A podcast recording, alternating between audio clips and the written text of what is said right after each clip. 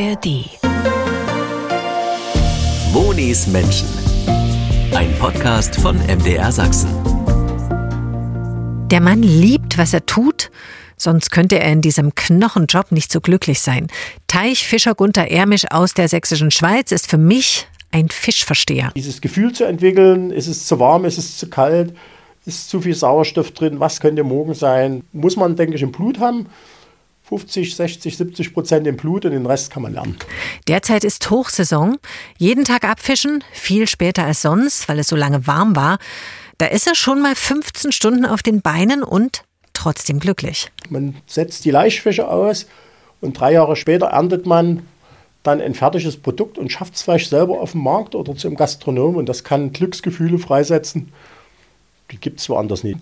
Wir reden über Silvesterkarpfen, Elbelachse, die er selbst aus unbefruchteten Eiern zieht, sind gerade neue gekommen, und wie man eine 70-Stunden-Woche durchhält und trotzdem gut gelaunt und mit viel Herz seinen harten Job macht.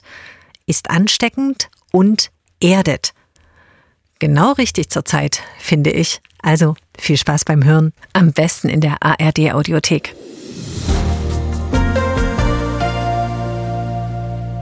Was macht ein Vollblutfischer, der den ganzen Tag abgefischt hat, am Abend, jetzt wo wir uns treffen? Er trinkt ein alkoholfreies Bier. Willkommen, Gunther Ermisch, in meinem Podcast mit einem Prost. Hallo, zum Wohl. Danke. Jetzt haben wir ein Telefon, jetzt ruft der Kunde an. Na klar, können Sie rangehen. Also wir haben es jetzt 19 Uhr, ne? Und ein Teichfischer fängt bei Zeiten an. Gut, da rufe ich heute Abend den Kollegen nochmal an, um 10. Das müsste zu schaffen sein. 500 Stück. Phänomenal. Danke euch. Schönen Feierabend. Danke. Tschüss. Wann haben Sie eigentlich heute früh angefangen? 4:30. Nee, ist nie Ihr Ernst. Und das Telefon klingelt, Computer ist noch an und hier liegt noch ziemlich viel Bürokram, der hoffentlich nicht mehr heute abzuarbeiten ist. Es wird Dinge geben, die rutschen nach unten, die müssen warten, aber es gibt auch Dinge, ich habe jetzt gerade einen Kunden, der braucht bis 18 Uhr Bestellung und da bin ich schon ein bisschen drüber. Also da kann es sein, dass ich nächste Woche keine Lieferung kriege. Also dieses Selbst- und ständig Arbeiten für einen Selbstständigen, das trifft ja bei Ihnen 150% zu, oder? Nachrichten wurde gesprochen von 30 oder 33 Stunden. Klingt nicht schlecht, bei uns geht es eher Richtung 60, 70 Stunden. Ist aber normal in unserer Branche. Schlafen eigentlich die Fische um die Zeit schon? Es ist ja schon dunkel draußen. Also die legen sich nicht hin, die gehen in den Nachtruhemodus, und es gibt aber auch Fische, die sind nachtaktiv, so wie wir Fischer auch. Genau, und die sind sogar nachts aktiv und fressen, und andere Fische, wie zum Beispiel Karpfen, die sind eher dann in einem Ruhemodus. Also was mich so wundert, ich weiß jetzt nicht, ob sie in so einem allgemein Dauerstress- und Adrenalinzustand sind. Aber dafür, dass Sie jetzt fast 15 Stunden auf dem Bein sind, sehen Sie noch ausgesprochen munter aus. Munter oder gut? Na gut, natürlich. Absolut gut. Nein, man muss natürlich fairness halber sagen, jetzt ist Erntezeit. Und da kann man auch den Tag nicht genau planen. Wir haben heute also 2 Teiche gefischt, es hat alles geklappt. Aber wenn die Ernte gut ist, so war sie heute auch, dann verschiebt sich das und dann kann man nicht einfach aufhören. Wenn die Fische einmal dann im Netz sind, müssen sie auch rausgeholt werden, müssen in die sogenannten Halter, mit Ä bitte, nicht mit E, kommt von Halten. Und genau, also das ist dann so ein Prozess, den kann man einfach nicht stoppen. Also Sie sind ja eine Forellen- und Lachszucht, Sie haben aber auch Karpfen beispielsweise, wir sind ja bald wieder beim Silvesterkarpfen. Was haben Sie heute abgefischt? Heute haben wir Satzkarpfen abgefischt, das sind also die Fische, die dann nächstes Jahr im Herbst fertig sind. Und in die Hälterung müssen die, weil der Karpfen, der wühlt ja so ein bisschen im Schlamm rum. Ich hoffe, ich erzähle jetzt nichts Falsches. Und damit der nicht nach Schlamm schmeckt, sondern nach Karpfen schmeckt, geht der nochmal für eine ganze Weile dann in klares Wasser. Genau, also die nüchtern dort aus, sagt man auch. Und das nächste ist natürlich, sie müssen relativ schnell greifbar sein. Also wenn jetzt ein Kunde anruft morgen und der braucht vielleicht 1, 2, 3 Tonnen, wie auch immer, dann kann man nicht erst anfangen, einen Teich abzufischen. So ein Hälter ist in wenigen Stunden abgelassen und man kann dann ganz schnell an die Fische ran. Das sind also manchmal bloß Minuten, die man braucht. Also wir haben jetzt November. Ich nehme mal ein Bier. Nochmal Prost. Zum Wohl. Ja, ist das so immer das tägliche Ritual, wenn man dann fertig ist mit der Arbeit, dass man sagt, also dann nehme ich noch ein alkoholfreies Bier, oder gibt es so ein anderes Ritual, wo Sie sagen, so jetzt schalte ich um? Ich kenne das so von Kollegen, fand ich total cool. Die hat mir erzählt, Moni, du machst immer Vorhang auf und Vorhang zu. Wenn du auf Arbeit kommst, der Stress geht los, Vorhang auf, und wenn du der Meinung bist, jetzt ist genug, Vorhang zu. Ja, das gelingt nicht immer. Manchmal nimmt man die Sachen mit nach Hause, das sind bloß 100 Meter. Aber es ist eigentlich so, dass ich jetzt in Gedanken bestimmt bis heute Abend noch oder bis zum Einschlafen für den morgigen Tag, morgen sind wieder 2 Abfischungen, der Amselsee in der Sächsischen Schweiz wird morgen gefischt, das ist auch eine sehr tolle Geschichte. Und parallel dazu noch 2 Fischtransporter, also es ist morgen nochmal spannend und das nimmt man mit. Also es schafft man nicht einfach dann den sogenannten Vorhang zu finden. Okay, ich muss dazu sagen, also den Podcast hört ja jeder nicht immer sofort. Wie gesagt, es ist Mitte November, aber dieses Abfischen, wie lange geht das? Es ist immer der Herbst. Ich bin jetzt 35 Jahre in der Fischerei, ich habe so einen Herbst noch nicht erlebt. Wir haben also im September Lufttemperaturen bis 28, Wassertemperaturen bis 20 Grad gehabt. Die Fische waren noch viel zu aktiv. Wir mussten also die ganzen Abfischungen nach hinten verschieben. Das bedeutet, dass wir bis Anfang Dezember, teilweise bis Mitte Dezember fischen müssen, weil wir im September nicht alles ablassen konnten. Ich kann mich noch dunkel an die Zeit erinnern, wo es mal so warm war, dass die Fische zu wenig Sauerstoff hatten und den Teichfischern wirklich teilweise von jetzt auf gleich erstickt sind. Hatte Sie das auch betroffen? Hier in der Anlage, wo wir jetzt sind, hier in Langburgersdorf, das ist ja eigentlich mal eine volle Forellenanlage gewesen, kann im Sommer auch keine Forellen mehr produzieren. Also wir haben jetzt durchgehend überall die Probleme der Klimaveränderung. Das ist in der Lausitz, ist das jetzt teilweise jedes Jahr gewesen, dass Wassermangel war und sehr hohe Temperaturen. Und wenn beide Sachen zusammenkommen, dann kommt es eben auch zu Sauerstoffmangel und zu Notabfischung und im schlimmsten Fall auch zu Fischverlusten. Und jetzt musst du doch so zwischendurch im Hintergrund ein bisschen gähnen, der Gunther Ermisch. Wie viel Schlaf brauchen Sie eigentlich? Ich kann das gut steuern. Ich komme also mit sehr wenig auch klar, über eine längere Zeit. Also manche staunen da und da wird auch nicht nachgeholfen. Das kann man ehrlich gesagt sich auch antrainieren. Wenn Sie 35 Jahre schon aktiv sind, dann müssen Sie ja die 50 schon überschritten haben, oder? Das ist korrekt. Ich bin 53. 54, sehen Sie? Auch wenn Sie nicht so aussehen. Also es scheint ja offensichtlich, also ich habe so das Gefühl, Sie nehmen wirklich Dinge mit Humor und haben immer, egal wie viele Stunden Sie jetzt auf Achse sind, noch ein Lächeln auf den Lippen. Und ganz viele Lachfalten. Ja, die gehören, das ist auch mein Naturell. Ich kann auch sehr gut über mich selber lachen. Und gerade in dieser jetzt verrückten Zeit bin ich immer froh, dass ich auch einige Freunde habe, die ähnlich ticken, weil sonst würde man das wahrscheinlich gar nicht aushalten. Vorhang zu, würde ich jetzt wieder sagen, Feierabendbier und einfach mal über schöne Sachen reden. Was ist das so bei Ihnen, wenn es mal nicht ums Fischen geht?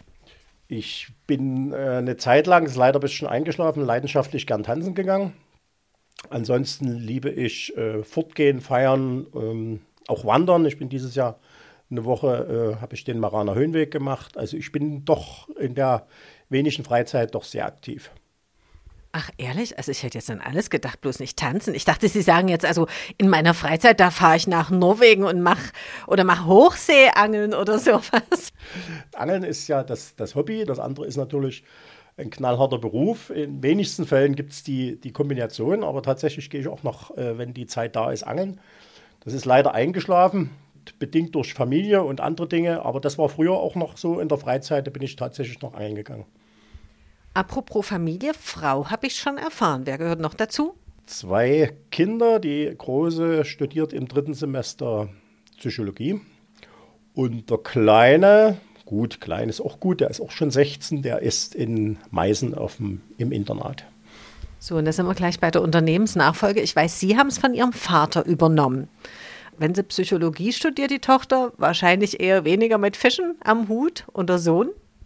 Also beide eher unwahrscheinlich, und das ist wirklich dann irgendwann mal in 10 Jahren ein Problem, weil ich denke, so ein kleidendes Hineinwachsen, Vorbereiten, das dauert, und wenn das Herzblut, wie es beim Vater nicht da ist, diese Leidenschaft, dann kann man das nicht machen, weil fürs Geld ist es, das mag jetzt für viele komisch klingen, aber fürs Geld ist es definitiv nicht. Also wenn man dann spaßeshalber mal den Mindestlohn ansetzen würde, dann würde es uns gut gehen, uns Fischern. Aber das ist so ein abgedroschener Spruch, mit Fischen und Bienen kann man nichts verdienen. Aber das hängt einfach damit zusammen, dass zu viele äußere Einflüsse unsere Arbeit regelmäßig kaputt machen, unseren Erfolg, unsere Ernte.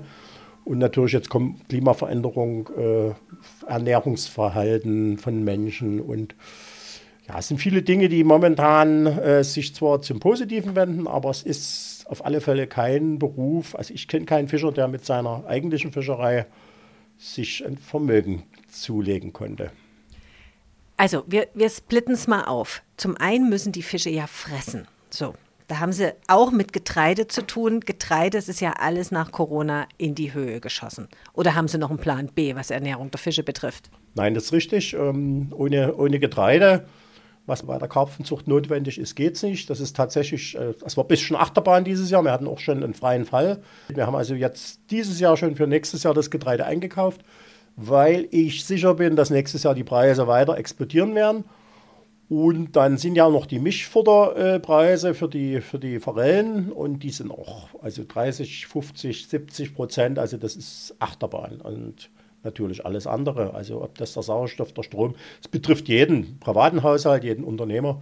Das Problem ist einfach, deswegen auch der Wulst an Papier hier, wir haben keine Planungssicherheit. Wir fahren auf Sicht kurzfristig und versuchen da irgendwo im...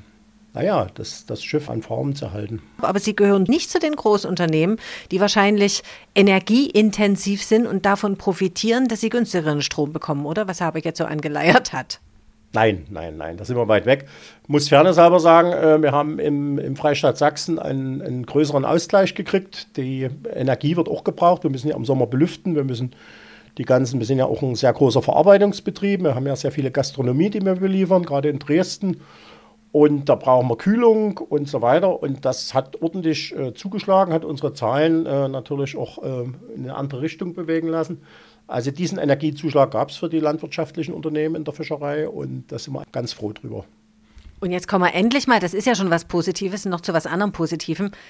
Also sächsischer Fisch, der hier geschlachtet wird, der hier auf kurzem Weg zum Verbraucher kommt. Zum Beispiel beliefern Sie in Raden die Forellenräucherei, da wird fast täglich frisch geliefert. Machen Sie das alles selbst oder haben Sie auch Lieferanten direkt?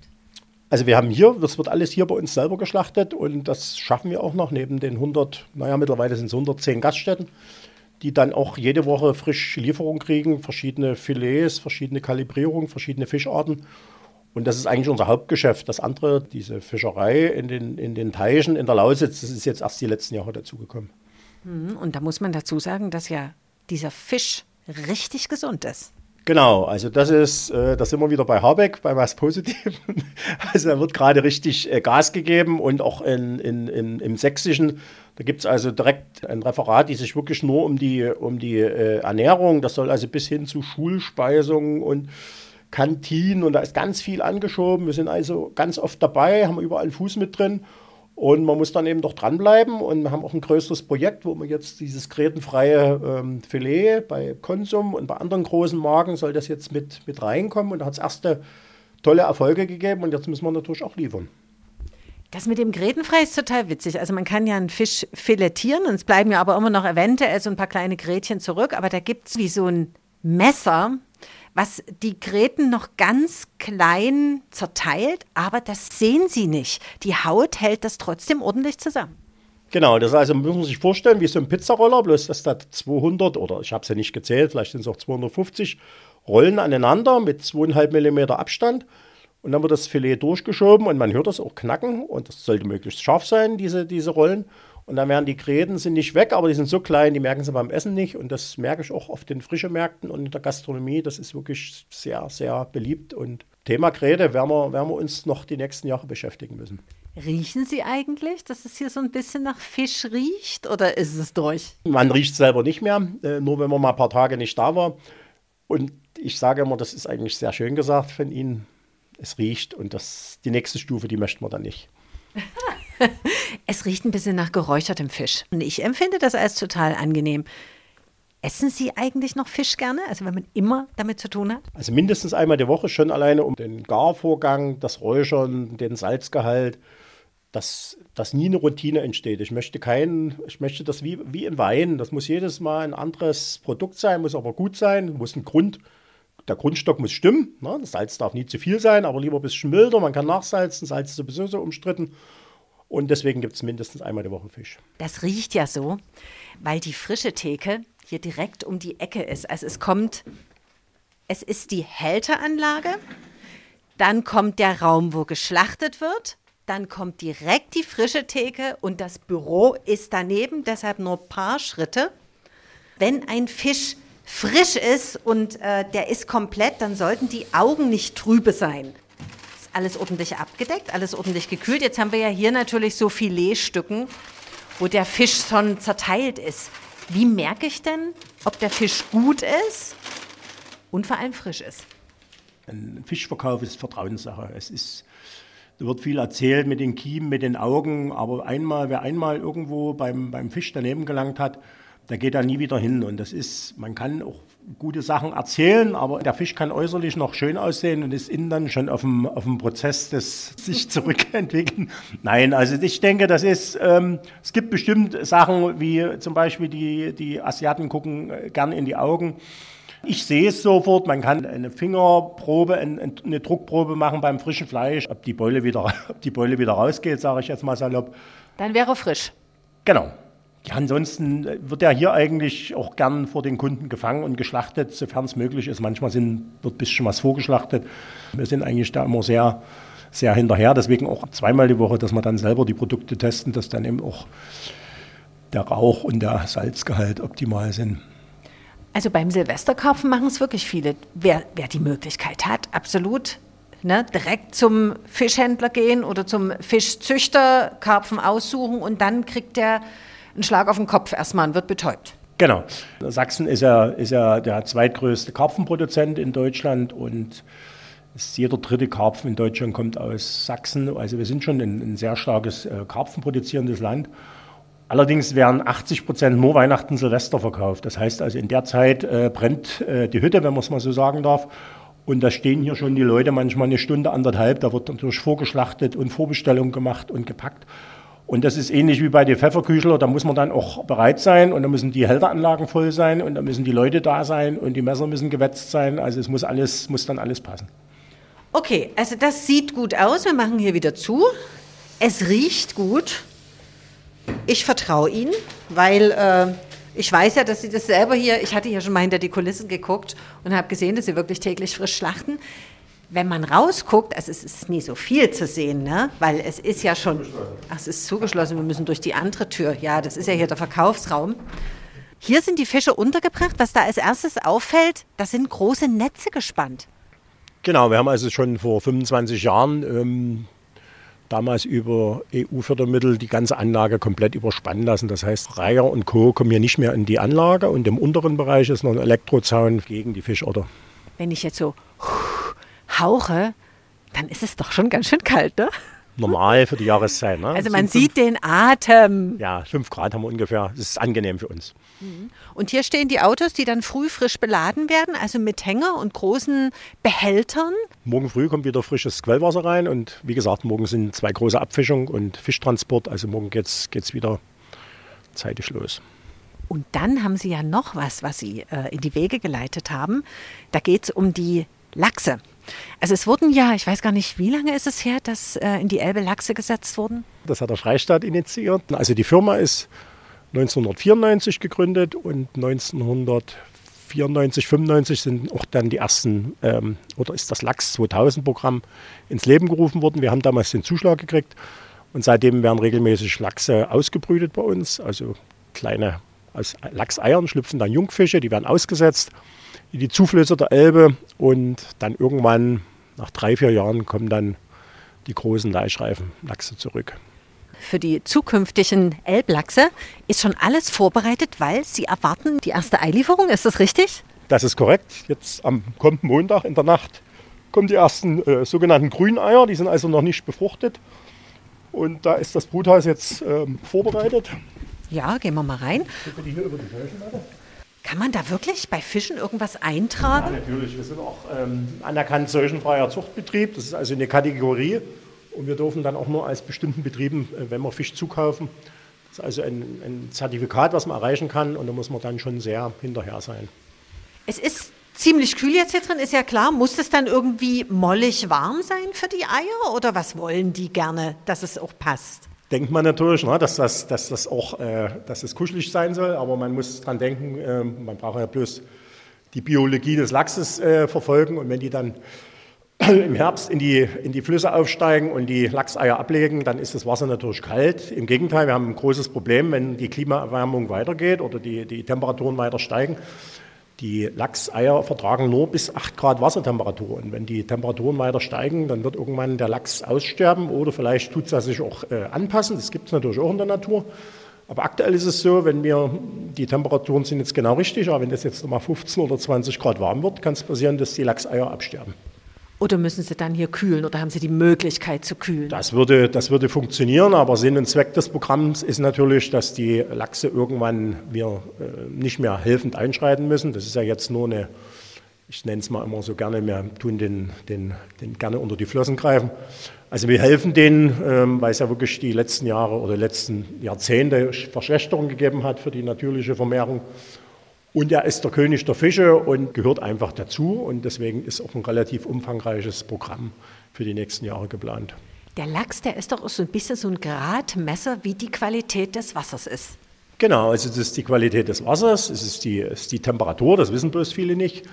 Und wir müssen dafür sorgen, dass die Flüsse durchgängig bleiben, also für die auf- und absteigenden Fische. Und da ist natürlich der Lachs als Wanderfisch, der irgendwo aus dem Atlantik kommt, aus dem Nordatlantik, ein paar tausend Kilometer schwimmt, dann irgendwann in die Elbe einsteigt, da irgendwo nochmal ein paar hundert Kilometer, 600, 700 Kilometer bis in die Sächsische Schweiz, dann in den Lachsbach abbiegt, um dort zu laichen. Das muss man sich mal vorstellen. Und das ist natürlich, ich sagte es ja schon, das ist der König der Fische und ist auch Symbol für durchgängige Flüsse und leichtes Erreichen der Laichgewässer. Also hier ist jetzt folgendermaßen, es ist ein Steinhaus, da gibt es große wie Wannen in Grün und Grau, die sind jetzt schon alle aufgestellt. Kommen da die Eier dann rein? Genau, also wir haben hier 14 Doppelrinnen mit jeweils 10 sogenannten Bruteinsätzen. Bruteinsätze ist wie so ein großes Sieb. Dieses Sieb simuliert im Grunde genommen die Laichgrube. Die Laichgrube ist in einem relativ stark strömenden Gewässer, die ist 2x2 Meter. Die schlagen eine sogenannte Laichgrube, 20, 30 Zentimeter tief, dann werden die Eier abgelegt, die wird mit Kies zugedeckt. Und das machen wir natürlich hier nicht. Bei uns kommen die, wenn die frisch befruchtet sind, in diese Bruteinsätze, die stecken dann hier drin. Müssen Sie da immer für fließendes Wasser sorgen, oder wie? Genau, also das fließt Gott sei Dank allein und wir müssen halt dafür sorgen, dass das immer gewährleistet ist, dass die bestimmten Wasserparameter stimmen. Und mehrmals täglich kontrolliert werden. Und die erste komplizierte Phase ist dann, wenn die schlüpfen, da müssen wir dann auch wieder hinterher sein. Wahnsinn. Und dann gibt es den schönen Zeitpunkt, wir gehen mal wieder raus, hier ist es nämlich, also mir ist es hier zu kalt, ehrlich gesagt. Ach, hier daneben hört man ja schon das Wasser fließen. Genau, hier haben wir kleine Lachse vom letzten Jahr. Ich mache mal ein Licht an. Ach, ehrlich, ich kann Lachse sehen. Oh, kleine Mini-Lachse, 5 cm, fingerlang und etwas dünner als ein Finger. Ein schmaler Finger. So, wir holen mal ein paar raus hier. Nee, dass die schon ruhen, oder? Nein, das ist schon...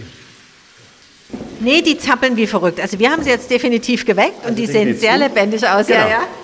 Genau, und das sind dann Fische, die im nächsten Jahr dann anfangen, immer Strom abzuschwimmen. Bedeutet, dass die dann irgendwo im Herbst auf der großen Reise in den Nordatlantik sind. Haben wir alle rausgekriegt aus dem Netz, aus dem Kescher? Ich sehe schon, sie passen auf, aber alles richtig gemacht. Es kann sein, nach der langen Arbeitszeit, dass dann die ersten Fehler passieren. Nie, dass die einen Hirnschaden kriegen, wenn die zu lange aus dem Wasser sind. Unseren Fischen geht's gut. Jetzt sieht es aus, als würden die sich gegenseitig jagen. Ja, genau.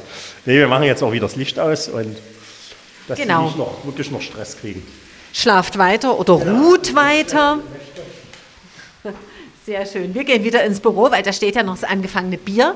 Das soll ja auf keinen Fall schal werden. Und ich betone nochmal, alkoholfreies Bier. Korrekt.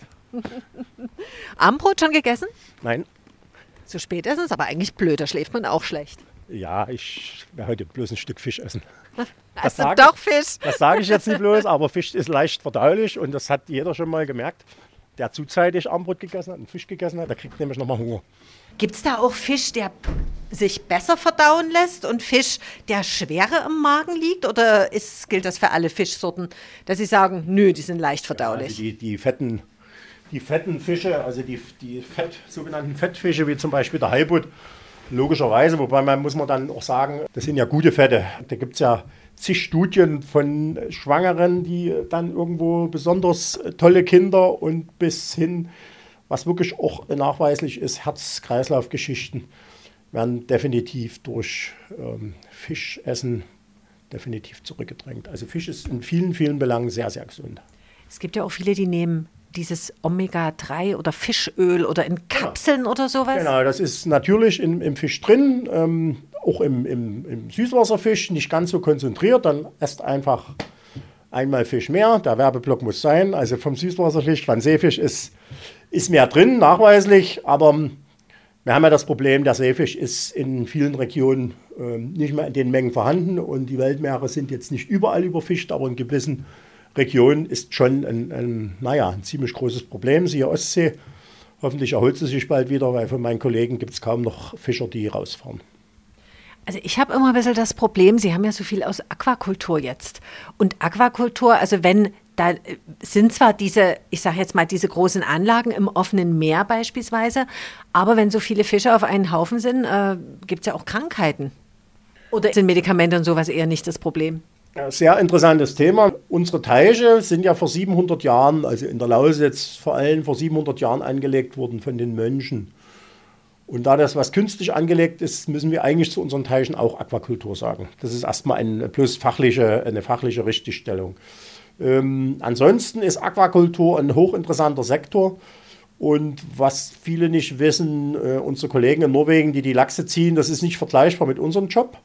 Aber die können mittlerweile seit vielen Jahren 100% auf Antibiotika verzichten. Also die sind da auf einem guten Weg, es gibt bestimmt noch ein paar Baustellen und irgendwo muss der Fisch herkommen. Also entweder wir fischen weiter die Weltmeere bis zum Kollaps oder wir können in modernen Aquakulturanlagen, Kreislaufanlagen, gibt es ja auch in Sachsen, beziehungsweise wir haben unseren geliebten Karpfen. Ich muss immer wieder sagen, der ist da und den kann man lecker zubereiten und wir haben in Leipzig eine sehr schöne Geschichte gestartet als Weißfischfilet und da haben wir wirklich Leute, die bloß, wenn sie Karpfen gehört haben, eine Abneigung hatten, konnten wir überzeugen, dann doch dieses Produkt zu essen. Also ich liebe Karpfen auch, also hätte ich nie gedacht, aber ich habe es einfach mal probiert. Genau. Und das wird sich auch, ich bin ja noch in der Zeit groß geworden, wo der Karpfen dann die Nummer 1 war, also sprich zu DDR-Zeiten. Und es ist ja alles im Wandel, wir haben das ja erlebt und es ist ja auch immer noch alles im Wandel und vielleicht müssen wir eines Tages wieder mehr eigene Produkte essen und da wird auch viel Werbung in der Politik gemacht. Das soll jetzt keine Schwarzmalerei sein, aber das hat auch was mit CO2, das hat mit langen Transportwegen zu tun und natürlich, was ich unheimlich wichtig finde, ein gutes Gefühl, wenn ich in der Lausitz wandern war oder was auch immer und ich habe dann vielleicht war bei der Abfischung dabei. Das ist doch ein wunderschönes Gefühl, wenn man dann abends den Fisch sich zubereitet oder zubereiten lässt. Viele gehen ja in die Gastronomie. Ich bin da absolut bei Ihnen. Darauf trinkt man nochmal einen Schluck. Alkoholfreies Bier. Zum Wohl. Zum Wohl. Fisch und Bier. Jeder darf ja das trinken, ob Weißwein, Rotwein, Bier, Wasser, was er will, oder? Ja, es ist meistens ein trockenen Weißwein. Aber Bier geht immer. Sie haben noch was anderes. Und zwar Kaviar. Weil, als ich letztens da war, haben sie mir irgendwie so einen ganz großen Stör gezeigt und haben gesagt, wenn mal jemand viel Kaviar braucht, dann schlachte ich den. Lebt er noch oder ist er geschlachtet? Der lebt noch. Das ist ein Fisch, der ist 115 Kilo schwer. Ist ein weiblicher, logischerweise, wenn er Kaviar hat, ein weiblicher Stör. Und ja, genau, also das sagen wir mal im Optimalfall, der wird so um die 20, 25, vielleicht sogar noch mehr Kilo Kaviar bringen. Aber das muss sich dann echt lohnen. Also gucken wir mal, vielleicht kommt eines Tages jemand um die Ecke und möchte genau diese Menge oder ungefähr die Menge und dann würden wir das Tier dafür hergeben. Vielleicht zum Jahreswechsel, ist ja nicht mehr lange hin. Ja, wir arbeiten da mit einer Leipziger Firma, das sind meistens symbolische Mengen, 30 Gramm, im Maximalfall 50 Gramm Döschen. Und der Aufwand, das zu verpacken, die Zertifizierung und so weiter, also wir schaffen diese kleineren Kaviarstöre, schaffen wir zu der Leipziger Firma und die machen dann für uns den Rest, die Verpackung. Und das muss ja alles nummeriert sein und da muss ja vermieden werden, dass es irgendwelche Grauimporte gibt. Und genau, also es ist ein spannendes Thema, aber es ist eigentlich mehr ein Marketingprodukt. Weil in Deutschland ist es ja so, da darf der Kaviar wirklich nur einmal entnommen werden. Das ist in anderen Ländern anders. Genau, es gibt verschiedene Möglichkeiten, den Kaviar zu ernten und das ist in anderen Ländern üblich, dass der Fisch betäubt wird. Da wird der Kaviar entnommen, zugenäht und dann wird er ein weiteres Mal geerntet, nenne ich jetzt mal, aber das ist nicht zulässig. Und genau, deswegen ist, um auf den großen Stör zurückzukommen, wär's schon gut, wenn es mit einmal passiert oder im schlimmsten Fall bleibt er eben bis zu meiner Rente oder bis danach. Also wir sitzen jetzt noch nicht lange hier im Büro. Wir waren ja zwischenzeitlich auch draußen, aber es hat mehrfach das Telefon geklingelt. Sie haben es einfach rumgedreht, sodass Sie das Display nicht sehen. Halten Sie das wirklich durch? Ich muss mich selber schützen. Also machen Sie das Telefon dann auch mal aus? Es gibt verrückte Leute, die rufen Sonntag an. Ich weiß das von meinem Mann, der ist auch selbstständig. Ich weiß nicht, wie die Leute auf die Idee kommen, mit irgendeiner Frage am Sonntag anzurufen. Die wollen auch nicht Sonntag gestört werden. Ja, die denken dann, das ist ähnlich wie beim Tierarzt. Also ich könnte da schon ein Buch schreiben, schwamm der Goldfisch auf dem Rücken, da wurde tatsächlich sonntags angerufen. Es ist aber wirklich so, dass ich sonntags das Telefon haben muss, weil das sind alles lebende Tiere und bei 80, 85 Teichen verstreut in Sachsen kann immer mal irgendwo eine Havarie sein und ich muss einfach erreichbar sein. Ja, ist ja auch richtig, ne? Wenn es um die Fische geht und um die Teiche. Ne? Ich rede jetzt von Lieschen Müller, die Sie Sonntagmittag anruft, ob es einen Silvesterkarpfen haben kann. Gibt es sowas? Natürlich. Es gibt auch ganz Gastronomen, die dann sagen, wir haben jetzt nichts mehr da. Aber es klingt jetzt ein bisschen hart, aber wir mussten dann noch anfangen, hier die Leute zu schützen. Und die haben sich teilweise selbst zerstört, sind dann noch abends hergekommen, haben dann noch was nachgeschlachtet. Wir machen schon viel möglich, aber es gibt dann irgendwo auch eine Grenze. Und Gott sei Dank sind nahe 100%, also im Promillebereich sind noch ein paar, die probieren es immer mal wieder. Ich habe wirklich so das Gefühl, das ist so ein bisschen so eine Zweiklassengesellschaft. Wir hatten jetzt erst wieder den Bahnstreik, da geht es um, was wir schon gesagt hatten, eine Arbeitszeit, eine Verkürzung der Arbeitszeit. Und auf der anderen Seite haben sie halt die Mittelständler, die Selbstständigen, ja, da kann der Hammer nicht aus der Hand fallen. Das sind lebendige Tiere und da kann man nicht sagen, ich mache jetzt 32 Stunden. Da muss es einem wirklich richtig Spaß machen, dass man sagt, ich mache das gerne und deshalb mache ich das. Aber gibt es trotzdem mal eine Situation, wo Ihre Familie gesagt hat, nee, Vater, also Schluss aus. Jetzt wollen wir auch mal in Urlaub fahren, wie alle anderen auch.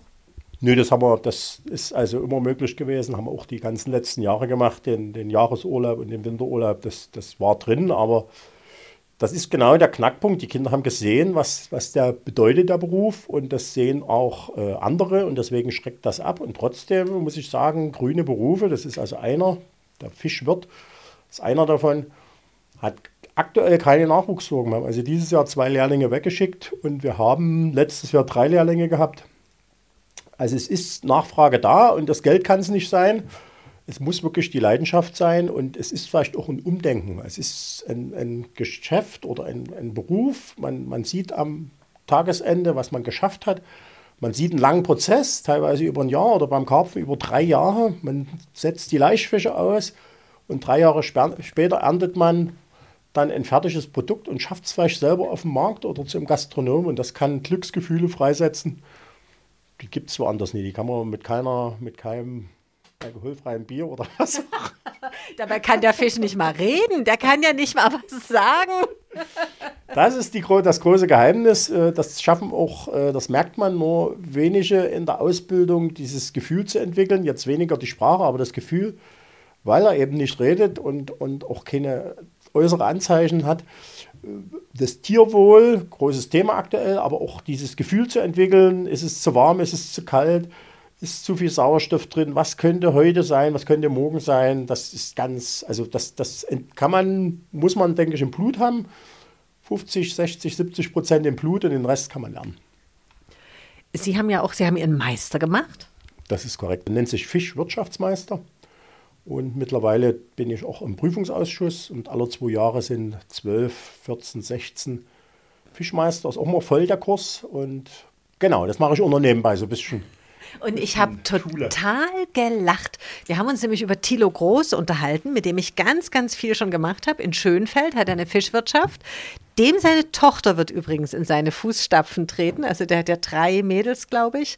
Und da haben sie gesagt, ja klar, na den kenne ich. Genau, Thilo Groß war ich ein paar Jahre älter, aber der war mal bei mir in Lerning noch. Ah, da war ich, wie gesagt, das ist viele, viele Monate her. Genau, ist ein netter Berufskollege. Ist das so eine eingeschworene Truppe? Also von den Anglern weiß ich, man sagt doch, die Angler sind ein eigenes Völkchen. Was gibt's denn noch? Die Fürster sind ein eigenes Völkchen oder die Jäger. Ist das bei den Fischwirten auch so? Ja, natürlich. Das ist eine sehr ausgefallene Branche, eine sehr kleine, aber eine sehr nicht vergleichbar. Es gibt keinen grünen Beruf, der vergleichbar ist mit unserer Branche. Wir haben also vom Tourismus über Naturschutz spielt eine riesengroße Rolle, zu der Zeit nur untergeordnet mittlerweile in Naturschutz. Wir haben also ganz viele seltene Tiere, Pflanzen, die nur wegen uns, also weil wir den Teich so pflegen, und das wird immer vergessen, wenn man den Teich einen Selbstlauf überlässt, dann ist Libelle und Co. verschwunden. Und wir machen also ganz viel aktiven Naturschutz. Mit Wasserregime wird geregelt von uns, und wir sind eigentlich zu mindestens 50% sind wir mit der Pflege und Pflege der Teiche, der Wege, alles was dazugehört, beschäftigt. Rasenmähen und sowas gehört ja auch dazu, muss man alles bedenken. Also da war jetzt zum Beispiel so ein Streitthema, wir sollen nicht mal den Mulcher nehmen, sondern das soll jetzt über andere Gerätschaften. Aber das ist das Problem an dem Teich, ist eben ganz viel Gehölz oder Erde oder Maulwurfshaufen oder was auch immer. Und das sind Prozesse, die muss man erklären, und dann gibt es die eine Seite, die sagt, nein, am besten ihr macht das mit der Handsichel, und dann gibt es die Berufskollegen, die Fischer, die müssen pragmatisch rangehen, die müssen das ja irgendwo in einem gewissen Rahmen schaffen, und dann muss man einen Kompromiss finden. Naja, wenn es Leute entscheiden, die es auch machen und damit zu tun haben, ist das ja immer gut. Schlimm ist, wenn das Leute entscheiden, die gar keine Ahnung haben und sowas auch noch nie gemacht haben.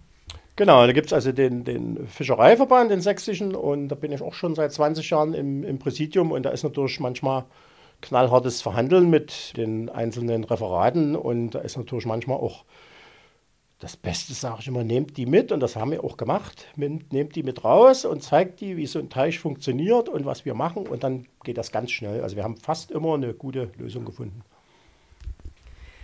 Sie haben gesagt, das macht Sie glücklich, obwohl Sie so lange arbeiten. Können Sie sich an den Glücksmoment erinnern, wo Sie sagen, das ist total schön, wenn ich aufstehe und die Sonne geht auf, oder kommt vielleicht ein Kormoran geflogen, der kommt ja nie ran an die Tiere. Ich habe ja ein Netz drüber.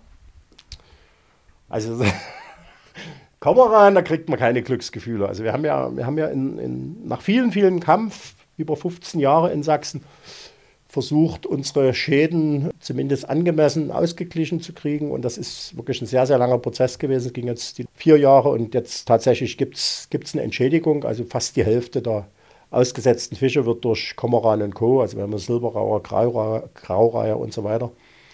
Das hat viele, viele Betriebe an die Grenze der Wirtschaftlichkeit geführt. Also viele waren auch kurz vorm Aufgeben. Und das funktioniert jetzt. Ansonsten, heute war so ein Glückstag, weil wir haben in dem neuen Betrieb in der Lausitz, der jetzt aktuell auf Bio umgestellt wird, haben wir die Nummer 20 gefischt, sind also 28 Teiche, und der war heute besonders erfolgreich, der Teich. Viele sagen ja, ach, mit dem Bio, das ist bloß so, ach, braucht man nie, ist da bloß so alles. Dann haben sie immer wieder in Schlagzeilen, Bio ist gar kein Bio und so, aber ihnen ist es schon wichtig. Warum? Das ist ganz einfach. Also regional ist toll, und Bio ist noch die Krone obendrauf. Das ist das Erste. Und das Zweite ist, ich bin direkt im Markt. Ich habe also diese ca. 100 Gaststätten. Ich habe den Frischemarkt in Dresden. Ich habe 2 Hofläden.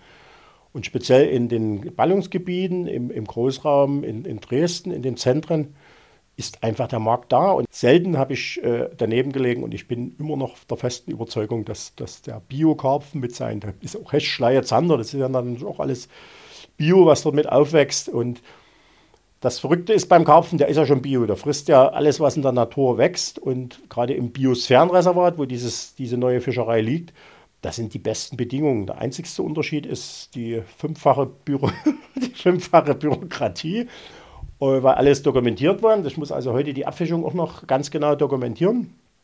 Und der grundlegende Unterschied ist, wir dürfen kein konventionelles Getreide, sondern wir müssen Biogetreide verwenden. Genau, das ist nämlich der Unterschied. Auch das Futter muss bio sein. Haben Sie hier genug Getreide in den Regionen, dass Sie dann sagen, also meine Fische, die kriegen dann auch wirklich Bio-Futter, was nicht erst einmal um die Welt geht?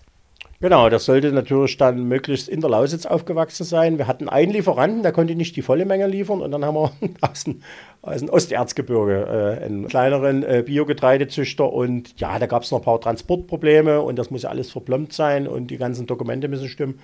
Aber das spielt sich ein und das sind so, denke ich, diese Glücksmomente, die Sie vor uns genannt haben, wenn man dann sagt, okay, jetzt kommt wirklich das Getreide nicht vom günstigsten, sondern es kommt um die Ecke, den kennt man vielleicht. Und dann hat man das Getreide, das ist nämlich, ich habe noch eine Handvoll Hühner bei mir zu Hause. So, jetzt bekomme ich gleich nochmal einen Schluck Bier nachgegossen. Bei mir blubbert es schon im Bauch, ehrlich gesagt. Ich trinke sonst immer Wasser ohne Kohlensäure. Aber schön blau, ne? Also nicht die Redakteurin, sondern also bitte. Das Etikett von der Flasche, meine ich. Genau, Sie gießen sich auch noch ein und ich würde sagen, wir stoßen nochmal an auf unser Treffen und ich freue mich natürlich, dass Sie sich die Zeit genommen haben. Also... Prost. Ich war vorhin auf Toilette und habe total gelacht, weil da stehen 3 Handcremes. Ich war ja schon total begeistert. Bei Ihnen arbeiten nur Männer, oder? Wir haben eine Mitarbeiterin im Büro und meine Mama, die ist im Laden. Sorgt die dann für die Handcreme? Weil da stand genau vor dem Waschen, nach dem Waschen, also ich bin gar nicht klargekommen, ich habe die Creme nach dem Händewaschen genommen, die ich immer nehme. Das ist ein Hautschutzplan, also der ist von der Berufsgenossenschaft vorgegeben und deswegen vor der Arbeit, nach der Arbeit. Ja, wir arbeiten zwar mit Handschuhen, auch bei den Abfischungen und auch im Schlachthaus, aber die Hände werden schon sehr beansprucht und deswegen diese Handcremes. Und mir ist aufgefallen, es gibt eine kleine Küche und dann so einen kleinen Gemeinschaftsraum. Und ich glaube, das ist Ihnen auch wichtig, dass die Leute dann zusammensitzen, zum Frühstück beispielsweise. Genau, heute war das draußen. Es war heute ein wunderschöner Tag. War zwar kalt, aber es war draußen. Und wir waren heute 12 Leute. Wir sind also viele Ältere, teilweise 80, 85 Jahre alt, die dann mithelfen beim Abfischen.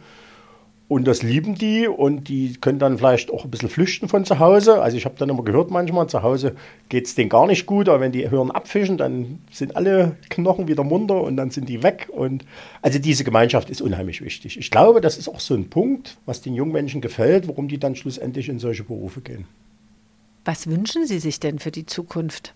Ich wünsche mir zum Beispiel, um bei der Vermarktung des Fisches einzuhaken, dass das Bewusstsein, dass die Fische, die vor Ort gewachsen sind, dass da mehr Wertschätzung da ist, was da für Arbeit dahinter ist. Und wenn das mal 1 Euro mehr kostet, wie ich sage jetzt mal, der Hering in der Dose, na, das ist jetzt vielleicht ein blöder Vergleich, aber dass man das einfach auch den Kindern beibringt. Wir haben ja öfters hier Schulklassen, Kindergärten, also wir machen da schon von der Seite was.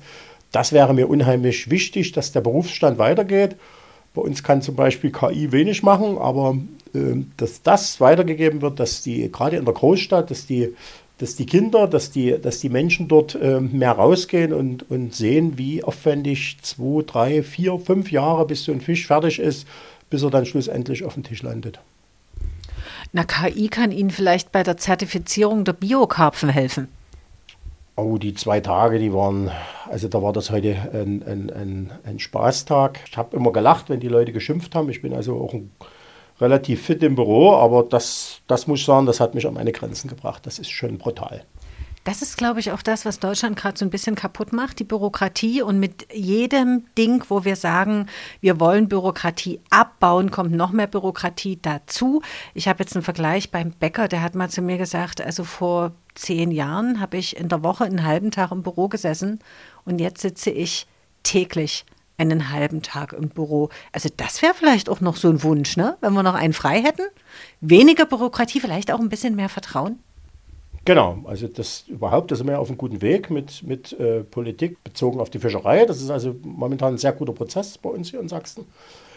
Aber der Rest, also das ist vor allen Dingen, man muss wissen, immer wenn man gut sein will, wenn man Leute ausbildet, Lehrlinge, dann kriegt man sofort wieder noch was obendrauf. Und es ist teilweise eigentlich nicht mehr zu schaffen. Und ich bin der festen Überzeugung, wenn man alles 100% machen würde, richtig machen würde, dann ist man für die eigentliche richtige Arbeit, dass der Betrieb sich weiterentwickelt, nicht mehr da.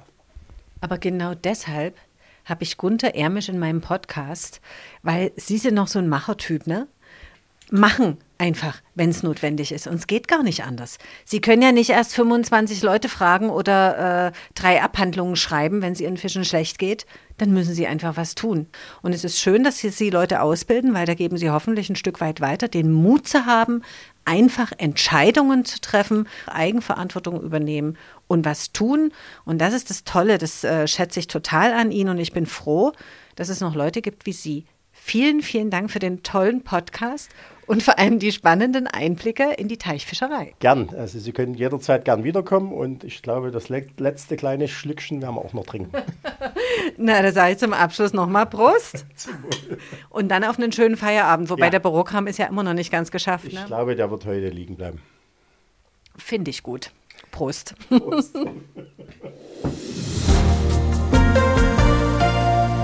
Der absolute Knaller ist für mich übrigens auch immer der Sonntagsbrunch mit Katja Henkel und Stefan Bischof. So richtig gelacht habe ich letztens bei Wladimir Kaminer. Jederzeit wieder in der ARD-Audiothek. Und wenn Sie Anregungen zu meinem Podcast haben, Monis Menschen, einfach schreiben. monismenschen@mdr.de Monis Menschen, ein Podcast von MDR Sachsen.